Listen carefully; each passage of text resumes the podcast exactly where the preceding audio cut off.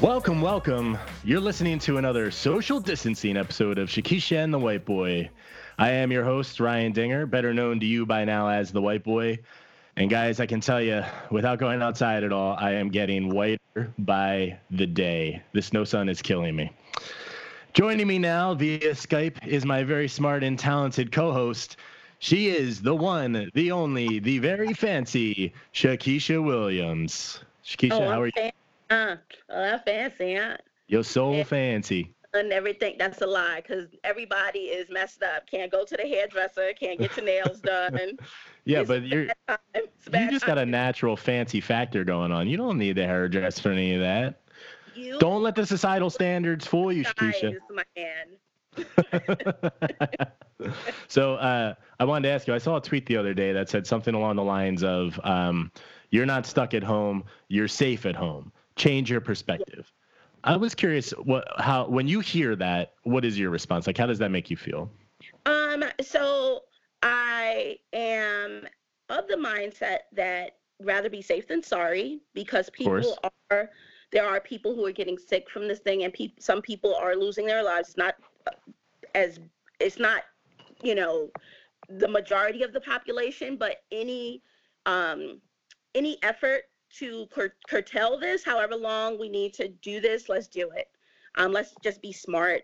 Um, mm-hmm. And I do think, you know, I think, um, because as artists, so you go really hard for a project. Let's just say for film, it's like a, a number of days you spend pre-planning, and then the actual filming of the thing, and then, you know, post-production.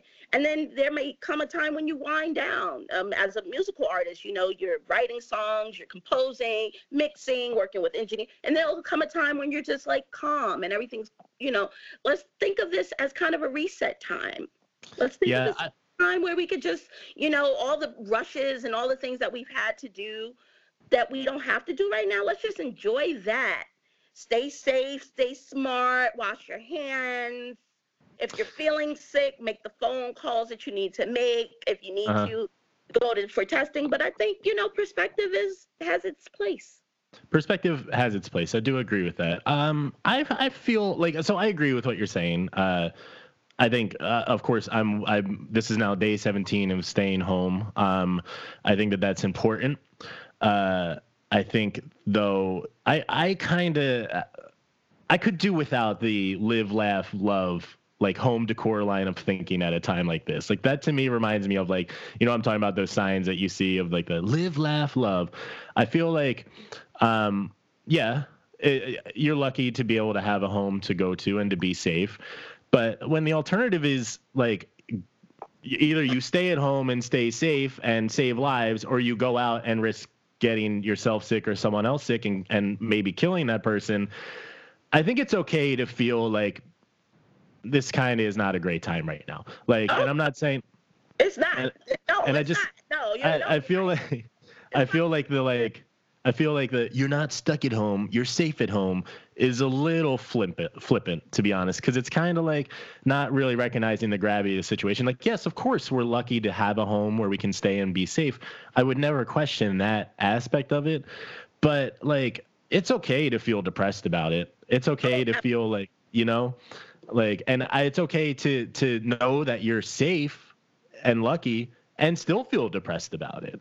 So yeah. I don't know. I kind of was like, nah, let's let's save the live, laugh, love stuff for, for right now. Like, let's put a pause on that. For, for more like, you know, it's the holidays. You can't get out, you know, because you're snowed in. That's right. More of a, you know, you're to, to take a different perspective. I got you.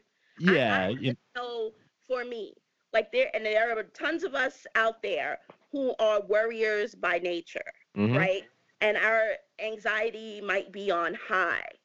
So yes. In order for us to combat that, we have to have these little like restructuring moments where we're not like, I'm going to tell you the truth, Ryan, and this is one hundred percent honest. When I hear the president's daily press briefings, it literally makes me so angry that there's nothing that can be done about this man's perspective. We, we, you know, got some great news. We, we're doing some great things. You yeah. know, we, we got some, some, some stuff happening. We, we want to let everyone. We, we're aiming for Easter. Like, I want to jump through the television because it can't be this hard. It can't be this freaking hard to understand what is going on. We have the respirators. We've given respirators. We, I mean, uh, ventil- we have ventilators for everyone. They cost a, cost a lot of money.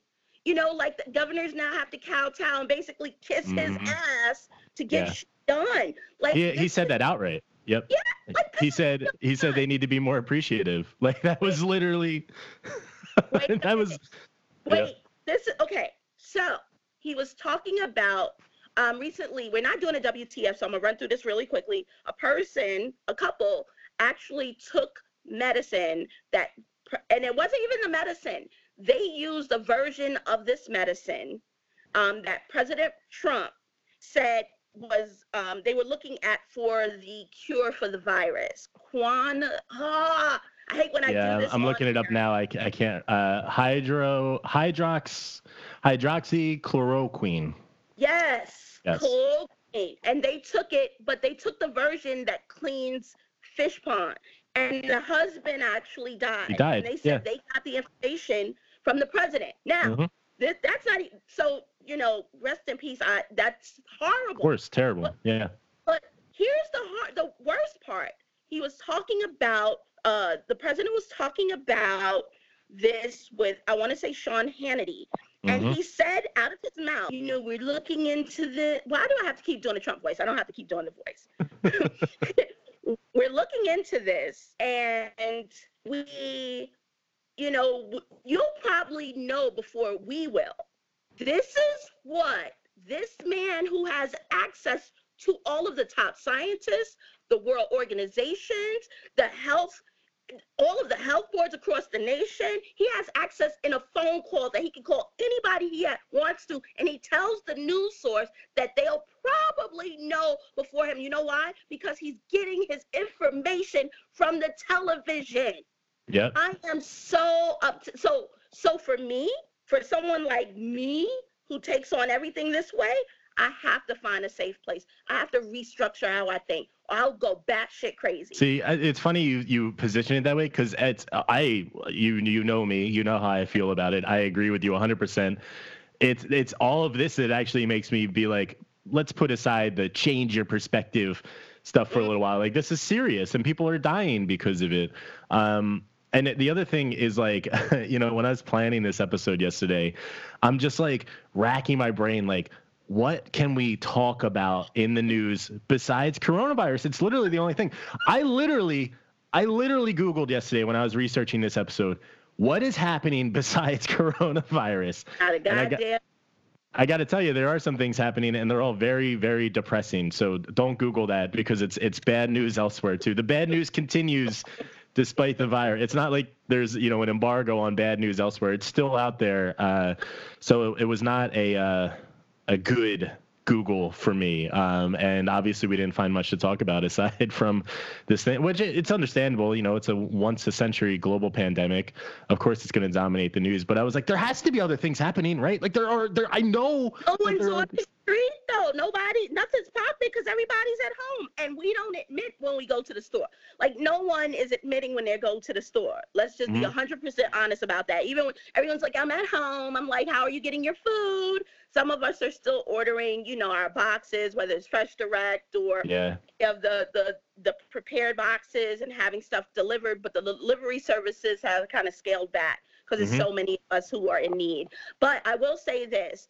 If any of the listeners know where I could get my hands on some rubbing alcohol, some uh, some um, Lysol, please hit me up. I'm in. Jersey. Yeah, that would be great if for you. And then uh, if someone wants to send in information about that, we can we can push that out on our social too. Would love to be informative in these trying times. And, uh, you know, Shakisha, I was curious uh, because I've been thinking about, like, before I moved to New York, um, of course, I know people who have lived here for a long time, and people have their nine eleven stories and their Hurricane Sandy stories. And I was kind of like, when you hear those, you have often these, like, very, um, I don't want to say exciting, but these, like, intense, harrowing tales from people.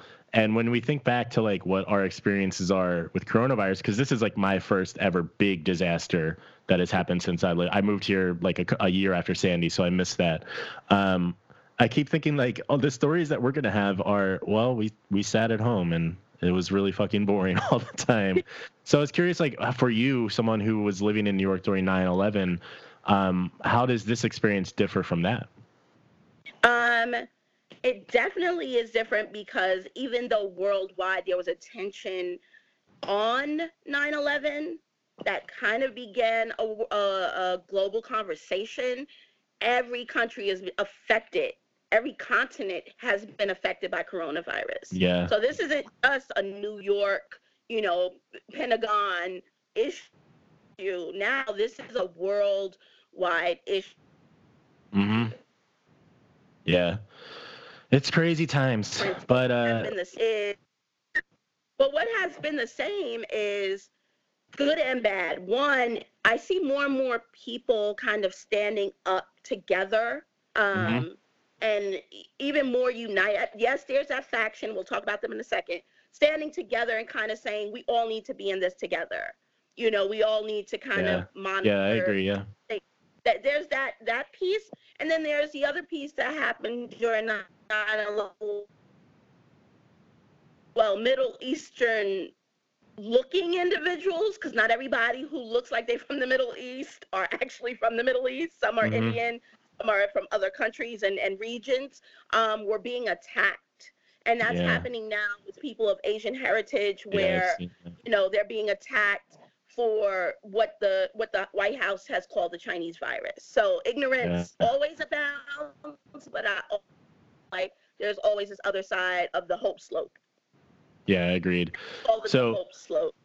I, I feel like you, like me, are probably looking for a break from talking about coronavirus. And and I think that our listeners probably are looking for a break from hearing about it. And so today is going to be a very cool episode if you're in that boat and you're tired of talking about it, because we're taking a break from the domination of coronavirus in the news. This week will mark the one-year anniversary of the tragic murder of Nipsey Hussle, which, you know, was obviously a terrible thing that happened. But we're going to use this opportunity to sort of have this episode be a celebration of him and his life. Uh, we're doing a hip hop themed episode today, Shakisha. And uh, so we'll be joined by Jayson Buford, a certified hip hop expert and a writer who has had his work published on Passion of the Weiss, OK Player, and has had and has written several great pieces on Medium. He joined us a little earlier to discuss Nipsey, what he meant to the hip hop community, some of the best and most underrated rappers of all time. And uh, it was a great conversation. We we did it a little bit ago, and I, I really enjoyed it. I thought that you did too, right?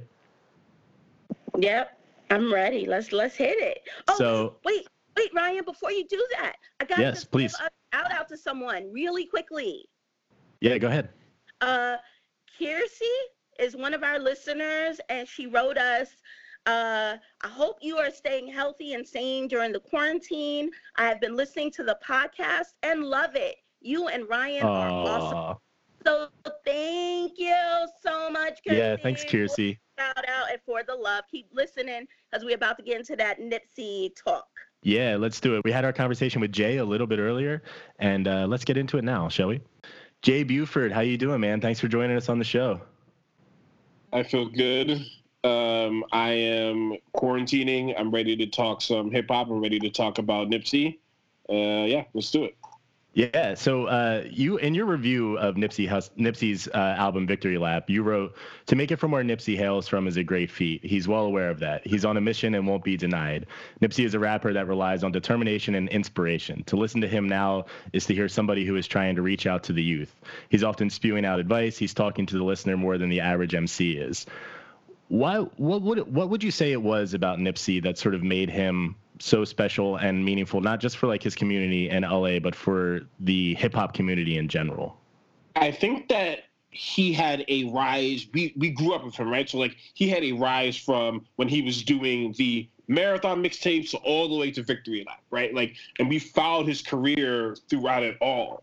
I mean, he had, he, and he had the respect from everyone in the game. He had done songs with Drake. He had done songs with Rick Ross. And this is back when, like, when Crenshaw came out. Like, he, it wasn't like he was, like, a household name. And he was, like, you know, doing uh, um, Uh, he, he he was like investing in other businesses at that point. Like, he wasn't doing stuff at that point. He was just like a street M C at that point. But he had still the respect from everyone in the game, and like us kids and us, you know, young adults, like we watch out for stuff like that. You know what I mean?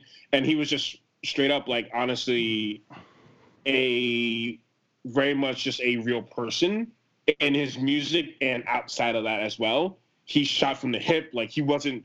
He didn't have very, like, media skill training type of, you know what I mean? He's not, like, a type of pop star with, like, a lot of media training and stuff like that. He just straight up, like, said things. Sometimes mm-hmm. he was inaccurate with the stuff he said, right? Like, sometimes he pushed, like, uh, a suite of science and, and things of that nature. But um, I never once questioned his heart, and I never once questioned uh, his good intentions. So, yeah, I think, first of all, what I recognize in Nipsey Hussle is the fact that he spoke for us. Basically. Yeah, it's funny you mentioned the pseudoscience because, like, I, I've noticed that too. In um, Blue Laces too, he talks about, uh, you know, they killed Doctor Sebi because he was teaching health, right. and when and I and I, yeah, something like quite that's, like not obviously like not true, but like right, like quite honestly, when I heard that line, I didn't know who. Right, like in general, this is hip hop, right? Like rappers historically have had very like. Odd type of politics, you know what I mean? It's kind of type. It's the idea of the madcap sense of the genre, right? And I, I in a little bit, and I wish that there's a lot, there's a limit to that, and like people need to be better with that stuff. But at the same time, like this is rap music. That's what it is. You know what I mean? Like, so yeah, man. What I was gonna say is like I. So quite honestly, when I heard that line, I didn't know who Doctor Sebi was. So I was like, I, I was really interested in in that line, and then he follows it up with, or you know, or fucked with Rick Ross because he was teaching wealth, and obviously I knew who Rick Ross was. But I was like, who's this Doctor Sebi guy? And then I start looking into it. And I see, you know, a lot of his teachings have been sort of been rejected by the science community, that he wasn't really like an expert on health the way that he purported to be. But the thing that's funny about that line to me is like, I actually didn't care that it didn't matter. Like the the the heart of what he was saying, like the idea that there would be, you know, the forces and the powers that be would be like trying to snuff out a black man who is trying to teach the community health, felt real to me, even if Doctor Sebi wasn't an example of that. Right, right. That is not without a question. You know what I mean? Like, that's not, like, out of the ordinary for, like, America. You know what I mean? So, like, like we talked about, his heart was in the right place. Doctor Sebi is a really poor example of that, but, like, it's not out of the question for, like, people to to to, to not want a, like, black entrepreneurial uh, health physician to, you know what I mean, bring out like the stuff, his ideas and, and of things of that nature. You know what I mean? That makes a lot of sense. Yeah, totally. On paper, at least. What do you think, Shakisha?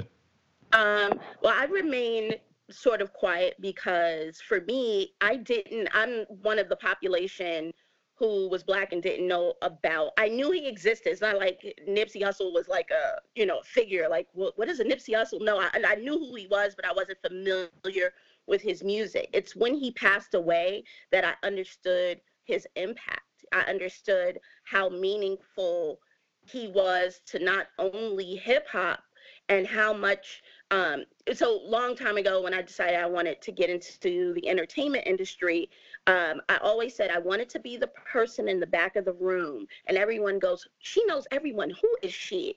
Like I always wanted, and Nipsey for me was that, who's that guy? Like, everyone yeah. knew Nipsey, but not everyone knew of right. Nipsey. Yeah, like, the yeah. tastemakers, the, the, the, the, everyone who was a musician respected Nip. And what I also was impacted by and also felt a deep sadness for was L A as a whole. Um, I think, you know, yes, for the black community specifically, and like Crenshaw and the in that in those neighborhoods, but the impact he made, the like the come up story, like the underdog who was finally getting his, you know, he meant that for so many people, children, young artists, older artists. Roddy Ricch talks about him, you mm-hmm. know, as a mentor. A lot of people talk about him as a mentor and how he made time for those young, you know, the youngins coming up. And he wasn't like an old dude. He was a millennial. You know what I'm saying? Yeah. And the young, he was like on the, the lower side of the millennial spectrum. Yeah. So for him, and also his, like, in going back and reviewing tapes and interviews where he talked about, you know, or other people would say, you know what his routine was? He would wake up in the morning, pray with his daughter. He would talk to his kids and ask them questions, walk them to school, asking them what is leadership and reinforcing those things, how important he felt that health and, and um, eating well was, and what wealth building it means, and how mm-hmm. it was important for him to have his own, uh, to own his own master, just all of those things. For him to be so young, he was on it, and how much more he would have meant to the community is what I took away from it. Like, damn, they snuffed out this young man's life who had so much promise. He wasn't, like, he was just growing. Like, this is somebody who didn't even see the, you know, the apex of his career, man. He was just taking off. And for him to be cut down so early. So that, you know, like, I, you could get into the, that's why I kept quiet, because y'all know the verses and y'all lyrically inclined to do so. I got, you know, I, I can't rock with you there, but I can most certainly tell you that the fact that his impact meant so much made me sad, and my heart went out to his family and the people who loved him, because he lived honestly. And when I go, that's what I want to t- people to take away with me. So I, that's where I connected with him. Yeah, I, I I mean, I think you can even speak to it better than I can, because, like, I get, like, nerdy with it, right? You know what I mean? Because I'm thinking about the lyrics and this and that nature, and, like, his um uh, his impact on the music industry. But, like, you were talking about, like, he had built a healthy food store in the neighborhood where shit like that, like, doesn't exist. Like, I, I'm from I'm from I'm from one fifty-fifth Street. Like, I'm from Harlem, and, and by way of, like, um my grandmother lived in the Bronx though, and, and I currently live in the Bronx. And so, like, I'm just, like, uptown in general. So I just grew up, like, in New York City in the hood and whatever. There, stuff like that, like, doesn't exist. Mm-hmm. Purpose, right? Like, they yeah. that, that's like a that's like a thing that's on purpose. You know what I mean? Like, yes. It's not an accident. It's not an accident that there's not, like, healthy places, like, in, you know, like, low income neighborhoods. And yeah. I Nipsey Hussle recognized that, and he tried to do his best to fix it. He tried to. He had a store, uh, a Marathon store in um. In in, uh, in in South Central Los Angeles that uh, he ran. Um, he was actually at the store. Uh, you know. Uh, yeah, yeah, that's where he was shot. Yeah. He was assassinated, and so I, I say assassinated. so, um, um, but it, it generally does feel like something like that. You know what I mean? Something monumental like that. Like a mm-hmm. pop just got killed. You know what I mean? Because yeah. that's how much he meant to that community, and yeah. like, genuinely. And you spoke about Roddy Ricch. Roddy Ricch and Nipsey Hussle don't sound anything alike. Like, mm-hmm. song, like, he sounds like Lil Durk mixed with, like, Young Thug, right? Like, he yes. he he he spent some summers down in, in, I think some summers or some months down in Atlanta when he was a teenager, and so that kind of, like, informed his sound. Roddy Ricch and Nipsey doesn't sound nothing alike, but he had an incredible respect for Nipsey. And that just, like, goes to prove the point everyone did. It doesn't matter if you were a gangster rapper, if you were a trap rapper, if you were a mumble rapper. Him and Young Thug collabed a bunch of times. Like, Young Thug put on Instagram, "I'd be in jail right now if I was next to Nipsey because I would have had to kill someone." Yeah. And, like, legitimately, and he, and that's not something, like, Young Thug just, like, randomly says a lot. Like, that's not, like, crass by him. That's legitimately, like, no, no, no, no, no. Like, if I was next to, if I was there that day, like, I would literally be locked up right now because mm-hmm. we, and, like, I would have been strapped. And it's just like, and it's just like, um, yeah, it, it, it's it's just like, you don't see that in the game a lot. Like, you obviously see people who have respect from their fellow M Cs, but, like, people generally consider Nipsey a friend. Y G, uh, Y G says that he struggles. Y G struggles with with with alcohol. Honestly, like, he he's been very open in the fact that he struggles with alcohol. Uh, on My Crazy Life, on Still Brazy, he's been very open about that fact. And he says that, like, I mean, that's that Nipsey getting killed has brought him back to that point. Wow. Like, his straight up has said that. His Coachella set was, like, full of grief. Yeah. And I mean, and, and, and yeah, I mean, it's it's it's it's incredible, especially for someone who was just making his mark. It's really incredible to see how many people just really respected him. Jay-Z brought one hundred. What did he? What was one hundred? I think he brought one hundred copies of. Nipsey was selling the Crenshaw mixtape for one hundred dollars out of his, like, pocket, like a C D, which is something that, like, not a lot of people were doing at the time. Max, um, yeah, it, it's getting much. Yeah, it's getting much more. Yeah, it's. I mean, that's but that's natural hustler stuff, right? Like, and it's getting much more prevalent now. Like, Rock Marciano's doing it, Matt Comey's doing it, but um, Nipsey, like, started doing that, and people were like, what is this? Like, there were they people didn't get it. They were like, well, you just release it off the streaming and release it on Daft Punk, uh, Daft Punk, uh, Daft Piff, and you know this and that, and like, no, he was like, we're gonna sell it out of my. I'm gonna bet on myself. I'm gonna sell it out of my fucking car. And Jay-Z bought one hundred copies of it for one for, and I think he was selling it for one hundred dollars. So I think it cost whatever that. I don't. I can't do math right now. But uh, ten thousand dollars. Ten thousand. Yeah. So I think yeah, yeah. Hov paid Hov paid ten thousand dollars for it. I mean, and this yeah. is Jay-Z we're talking about. Like, Jay-Z doesn't just, like, openly do things for people in public. Mm-hmm. Like, I've, you know what I mean? Like, he do, he doesn't he doesn't co-sign you unless he legitimately has a lot of deep respect for you. Yeah. And, yeah, I mean, so you don't hear Jay-Z talking about, uh, you know, um, uh, Nav or, like, Russ. You know what I mean? you don't see... You yeah, don't man. See, you know what I mean? Like, you don't see Jay-Z, like, picking up people who are just mid. So if... You know, uh, someone like that who's legitimately considered the highest point of the genre can buy your mixtape and put his name to it. It's like, I mean, that that's a co-sign like no other. And yeah, that, and he got that when he in twenty thirteen. Crenshaw came out in twenty thirteen, right? Victory Lap came out twenty eighteen. Like mm-hmm. it, it, I mean, I mean, he was just getting started, right? Like it's sad. And, and and and what I always like take away, like again, a lot of my intro to him were like videos of him talking or interviews, was his humility. You know, yeah, as a yeah. you know, being braggadocious is like, you know, it comes in the kit, the rapper kit. Once you decide to become a rapper, you get a black and white composition notebook, a pencil or a pen, and a braggadocious guide. Yeah. And, and right. even yeah, though yeah. those, I, I have to assume that some of the lyrics probably lean, you know, to that he was nice. I think as a human being, he had this humility. And it was his honesty that probably, you know, made his haters really angry and really endeared people to him. You yeah. know, the thing that people really love about you is the same thing people are jealous of and or, you know, hate you for. Yeah. Most of the time. Your blessing is, is sometimes your curse, or oftentimes your curse. Yeah. You know, it's uh, listening to you guys talk. Uh, it's funny because, like, I'm kind of like you, Shakisha. I didn't actually, I knew who Nipsey Hussle was, of course, but I wasn't really listening to his work or familiar with him until after he was murdered.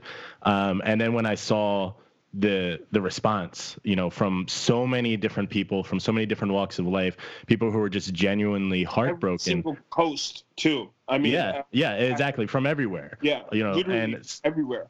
Totally, I mean, and and that A$AP was what A$AP Ferg was like. Oh, I had something to say. Like that's, you know what I mean. Like that's my guy. Like it, it's it's legit. It's uncanny. It's legit. Like I've never even. I when I when it happened, like I, I never I didn't I didn't realize how much respect he had from everyone until it happened. Until yeah. it happened, I was like, wait.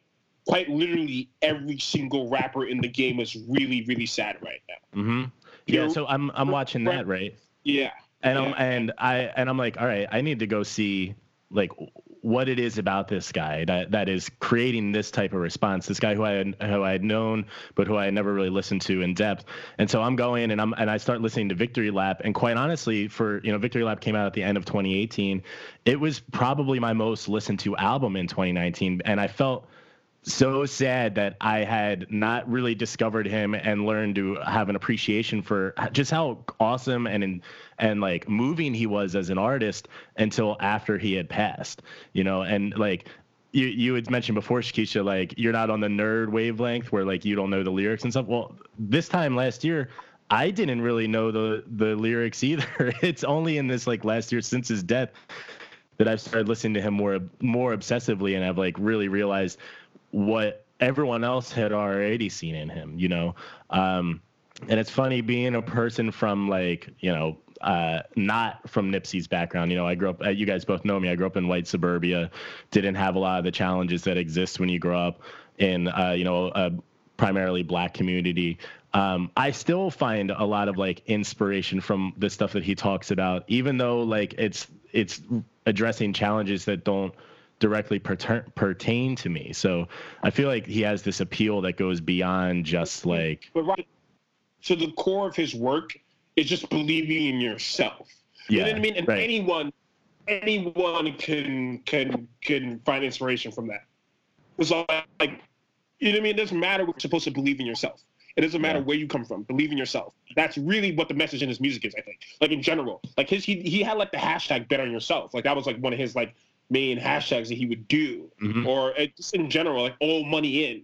That's, like, his label. You know what I mean? Like, it's just believing in yourself, putting your best foot forward. That is Nipsey Hussle. Like, always. That was always yeah, him. Man. So, yeah. And, and so I, I – so you say, like – it was you're not you're you're not you know from where Nipsey Hussle's from, so it was like crazy that you if you felt like, oh wow, I can relate to this, this is insane. But it's not really if you think about it, because mm-hmm. to the core it's just a it's a message that it's a message that our parents told us, right? Like it's a yeah. message that like mentors told us, right? Like, and I think that's why he was so relatable to people, because it's just like you were just hearing like your friend tell you like, you know, like believe in yourself. You know what I mean? Like he and as a rapper too, if If, if I may, like as a rapper, um, he was really good at, at knowing that less is more, right? So mm-hmm. like he wasn't trying to wow you with, you know, rhyme schemes and like alliteration and like all these like technically great MCing.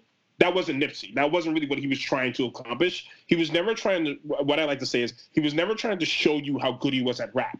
He mm-hmm. was just trying to make good rap music. Yeah. And I think that's mm-hmm. lost sometimes. Uh-huh. And, And he was exceptional at it. Like um, a song like Ocean Views, if you look at the lyrics, he's not really saying like much in terms of just like, oh, he's not like breaking the jump. He's not like trying to be um, the uh, status symbol of like what what the genre can be at its peak. You know what I mean? Like he's not Nas, right?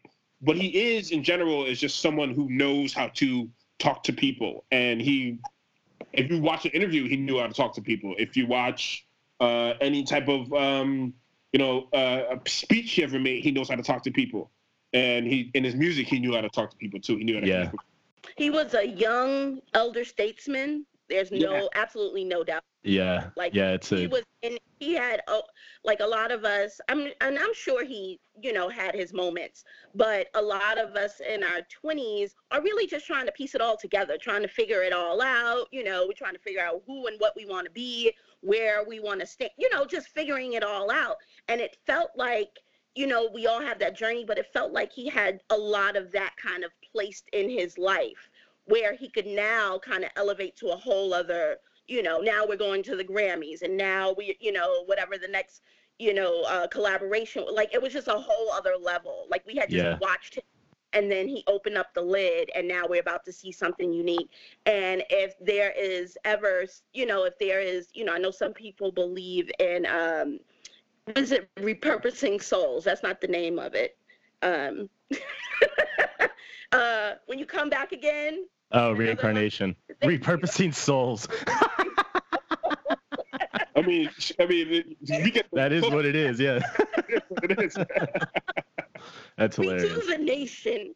Um, no, but if if he, if someone was to come back, it felt like he had been here before because of the fact that he was so centered in his yeah. beliefs, was so able to just stand on truth. And it's really hard in this day and age to do that, to really not go the wave of what's popular, to not get, you know, hooked up in, yo, I know this guy and I know this guy, and letting that be your resting state. You know, mm-hmm. like I know all these dudes, like I'm in this, you know, I'm in the studio with so-and-so and I'm about to be in the video. He didn't let that influence him. It was a bigger message and a bigger principle. And I think that's the one thing going forward, all of us who were affected by him really need to be about, you know, not just what, and I, I, I honestly, in the time of COVID nineteen, like those are the things that in your quiet time to really work on, figure out who the hell we are and where we want to be and what impact we want to make in this world. Not about the likes, not about, you know, it's dope that D Nice did what he did.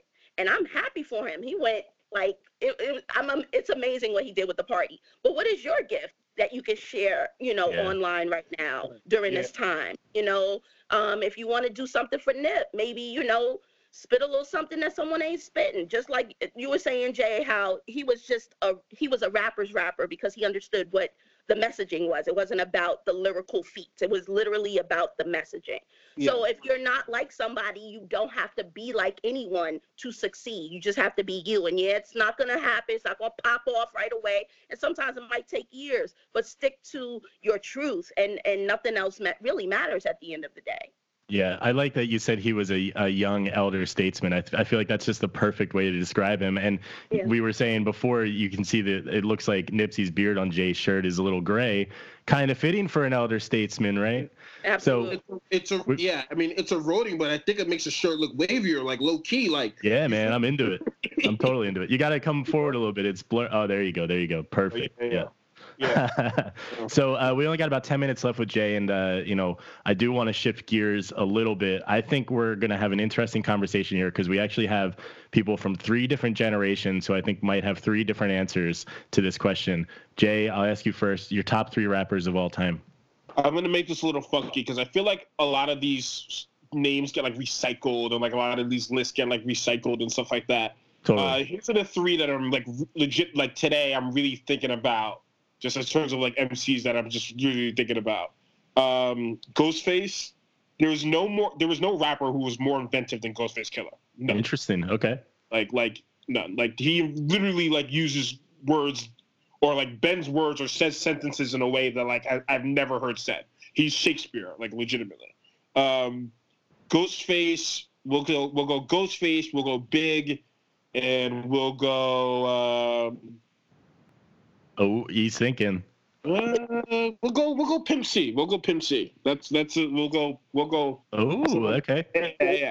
I, that's, that's like my three. If I'm like being like really like sit down and like let's actually talk about this, that's probably not like my three. Right, Those right. Three that like I that I've been like legitimately in all of like recently. Like, I mean, Big in general. Just like if you just look at like he is the benchmark to this shit. Like I don't think mm-hmm. he's Hendrix. Like I don't think he's. I, I don't think anyone is better at just, like, being on a microphone than Notorious B I G was in general. Yeah. And, like, Life After Death, the anniversary was this week, and I, I think that's a great – that's one of the greatest double albums I've ever heard alongside mm-hmm. Lies on Me by Tupac. It's, like – and, I mean, and any Stevie Wonder or Dylan thing, but, like, in terms of rap, like, those two in totally. General, like, um, just as an M C, like, it, it, no – I've, I've never just heard someone be just that – good like just like, like yeah, I, I, even, I can't even put it into words like like there was this there was this I was listening to Last Day on Life After Death, and he's like uh illegal transactions and Farabix, and I was just like what I was like how did you yeah. say that, you know what I mean? Yeah, it's and, it's funny. Yeah. yeah I was gonna say because like when you look at Like, so that question for me, I start going through, okay, so like, what are your qualifications? Like, what's your standard for greatest of all time? Is it like technical ability? Is it like f- speed and flow? Is it like lyricism? Is it just how like someone moves you? But I feel like no matter like what your standard is for your list, and Biggie, uh, you know, spoiler is my number one too. Um, I feel like he would be at the top of like the list, yeah. no matter what the qualifications are. Yeah. I mean, are, if your criteria you know? is... See, my three criteria that I think about is um, influence on the next influence, being influential on the next generation. And, I mean, like Lil Wayne is very high on my list because everyone sounds like Wayne. Like everyone wants to sound like Wayne. Kendrick yeah. Lamar would have been Kendrick Lamar if not for Wayne. I mean, and the list goes on. Young Thug, obviously, and Chance the mm-hmm. Rapper, and the list goes on. So my, I would go influence. I'd go album history, and I'd go actual like skill. Those are like my three, just like the way I think about it. Right. And I mean, those criteria, Biggie fits it like like a T. Yeah. I mean, yeah, it's hard. It's hard to sound like Biggie. It's hard for Biggie to be like influential, and I put that in quotes because like he, he's Biggie. It's impossible to replicate that. But like, if you just look at the, if you look at Jay-Z's like, the Jay-Z and Biggie stuff is a little overstated. But if you look at like what Jay is trying to accomplish, a lot of what he's trying to accomplish is like, okay, the ability to make a hard song and the ability to also make a club hit. That's mm-hmm. that's Biggie's shit. You know what I mean? Yeah. like, totally. Like, that mindset comes from Big a little bit. And so like, yeah. Uh, yeah. So those, the, I would you, say three. What do you think, Shakisha? All right. I, I'm actually going to let you go first. Cause I, I like, I like. Okay. Hearing. All right. So, uh, so I just said Pimp C. So I'm a little taken aback. My, my heart just skipped seven. I'm all right. So I live.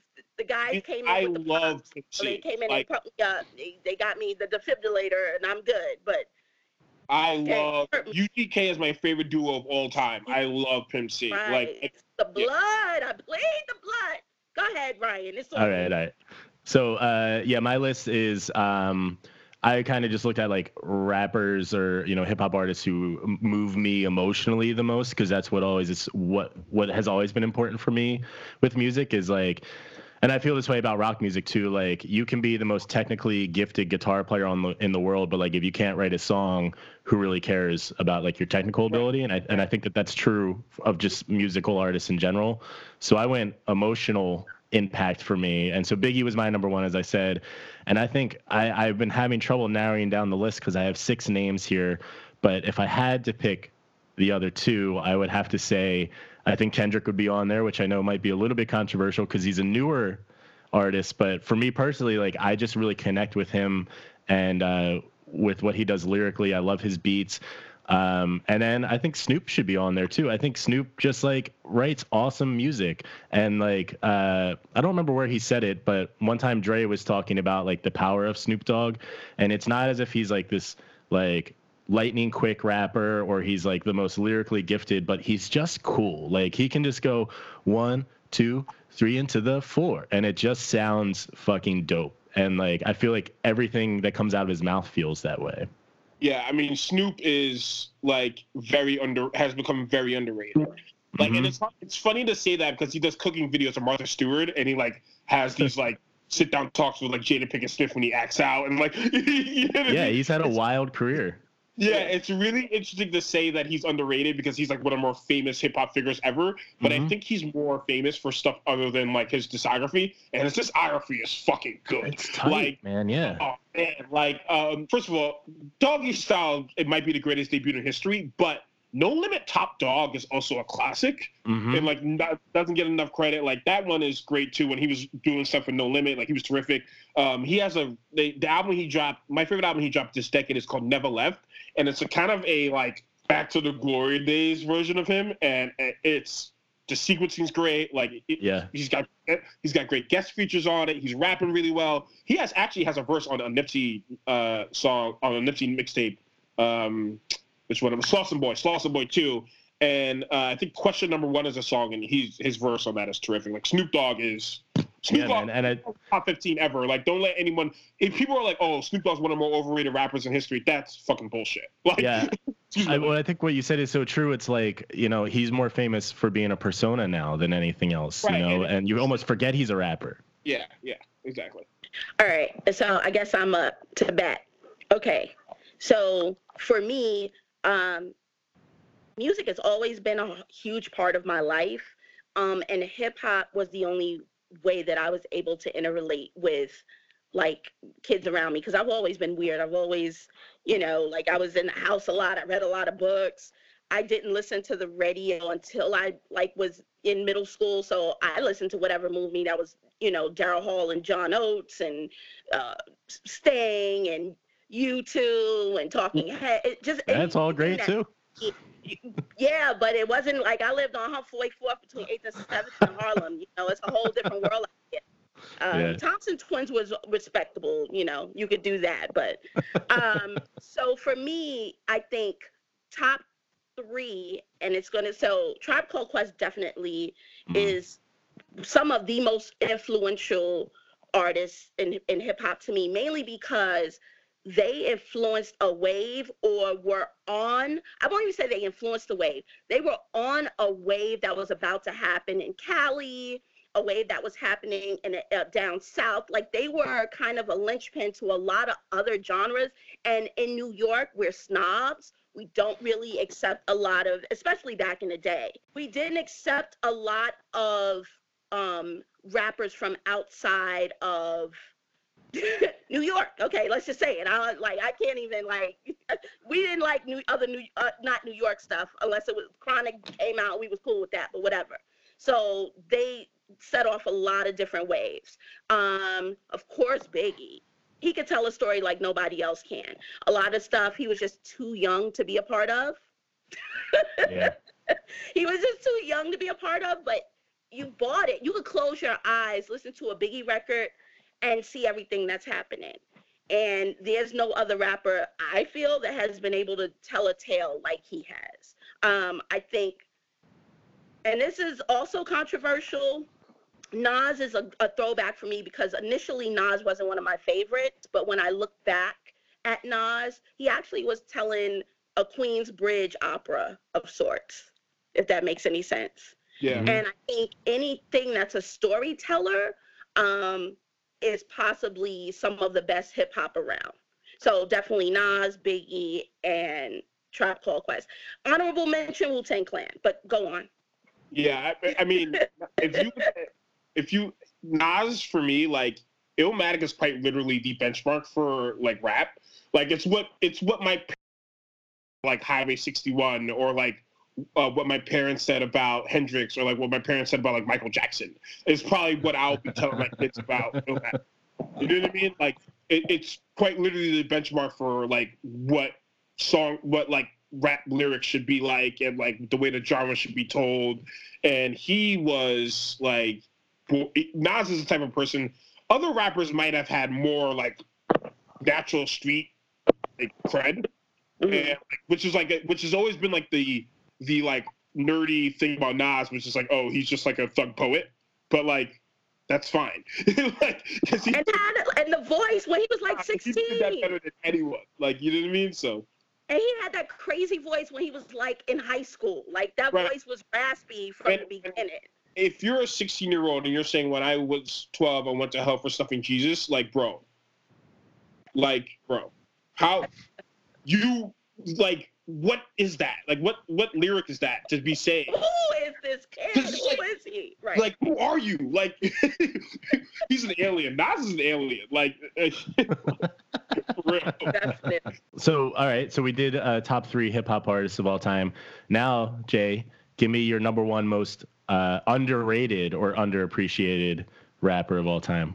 Ooh, um, I somewhat had like Pimp C in there as like that type of thing, but yeah. it's not. It's it, it isn't Pimp C either because he's gotten most of his flowers because he's passed, unfortunately. Um, hmm, underrated that no one talks about.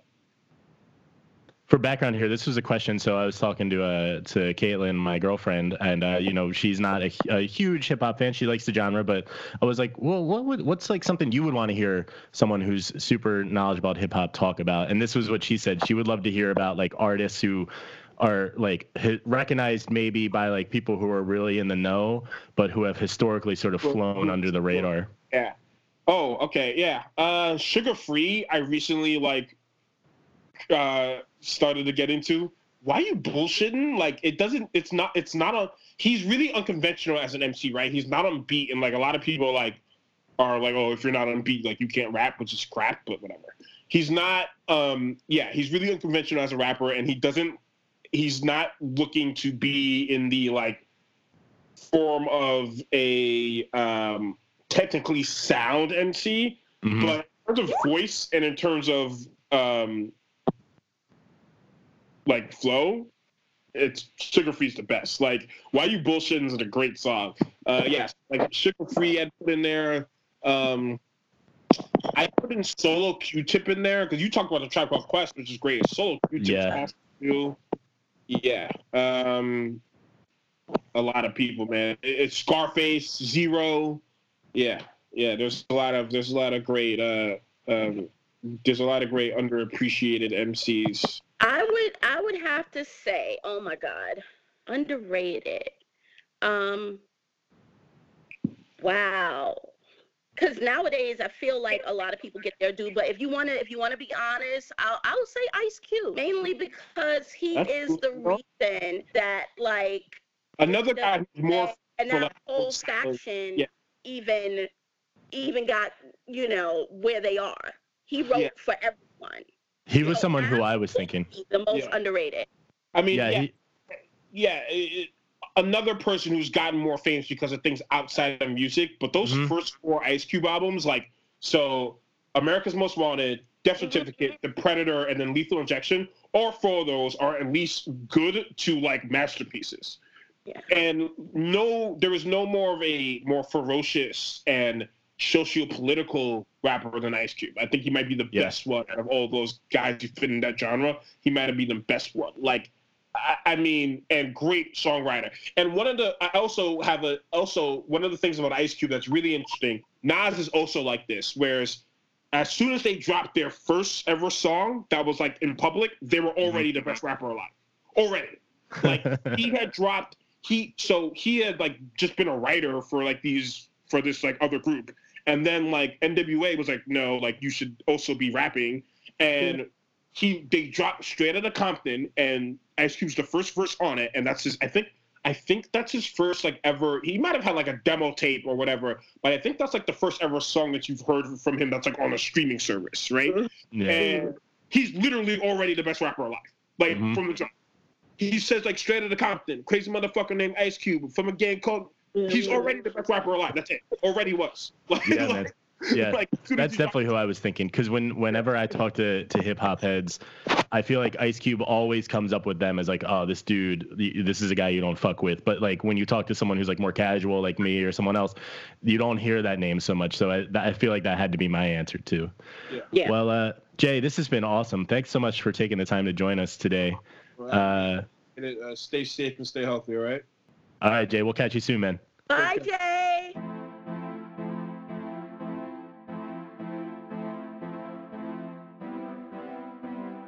That's all for today's episode of Shakisha and the White Boy, dedicated entirely to the life of Nipsey Hussle. We'd like to thank our guest, Jay Buford, for joining us. Jayson was great. He, I know you had never met him before, Shakisha, uh, but it seemed like you guys were on the same wavelength in a lot of ways.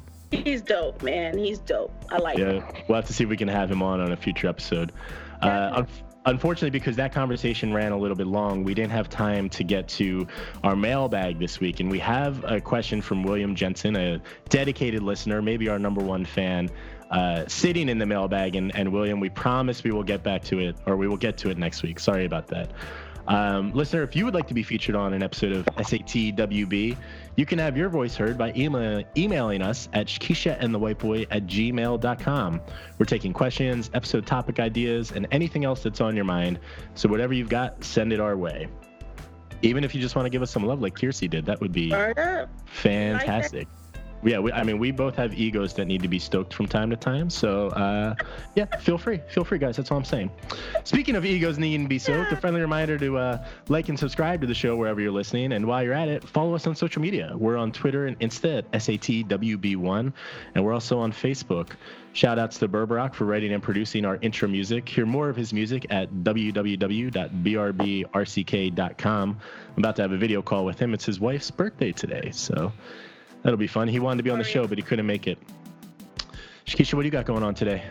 Uh, I am going to do... So New York has, like, um, some business um, stuff for small business owners. So I'm going to go explore those opportunities. Folks, if you own a small business and have been affected by coronavirus, um, the U S uh, Small Business Association has grants across the nation. Whatever state you're in, go look them up. They have plenty of um, help for you available. Um, just go and see if you um, are um, not worthy, but if you are one of the people who can uh, apply. Qualify, yeah.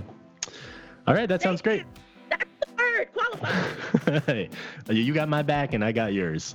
Honey. All right, guys, thanks for listening. Until next time. Peace.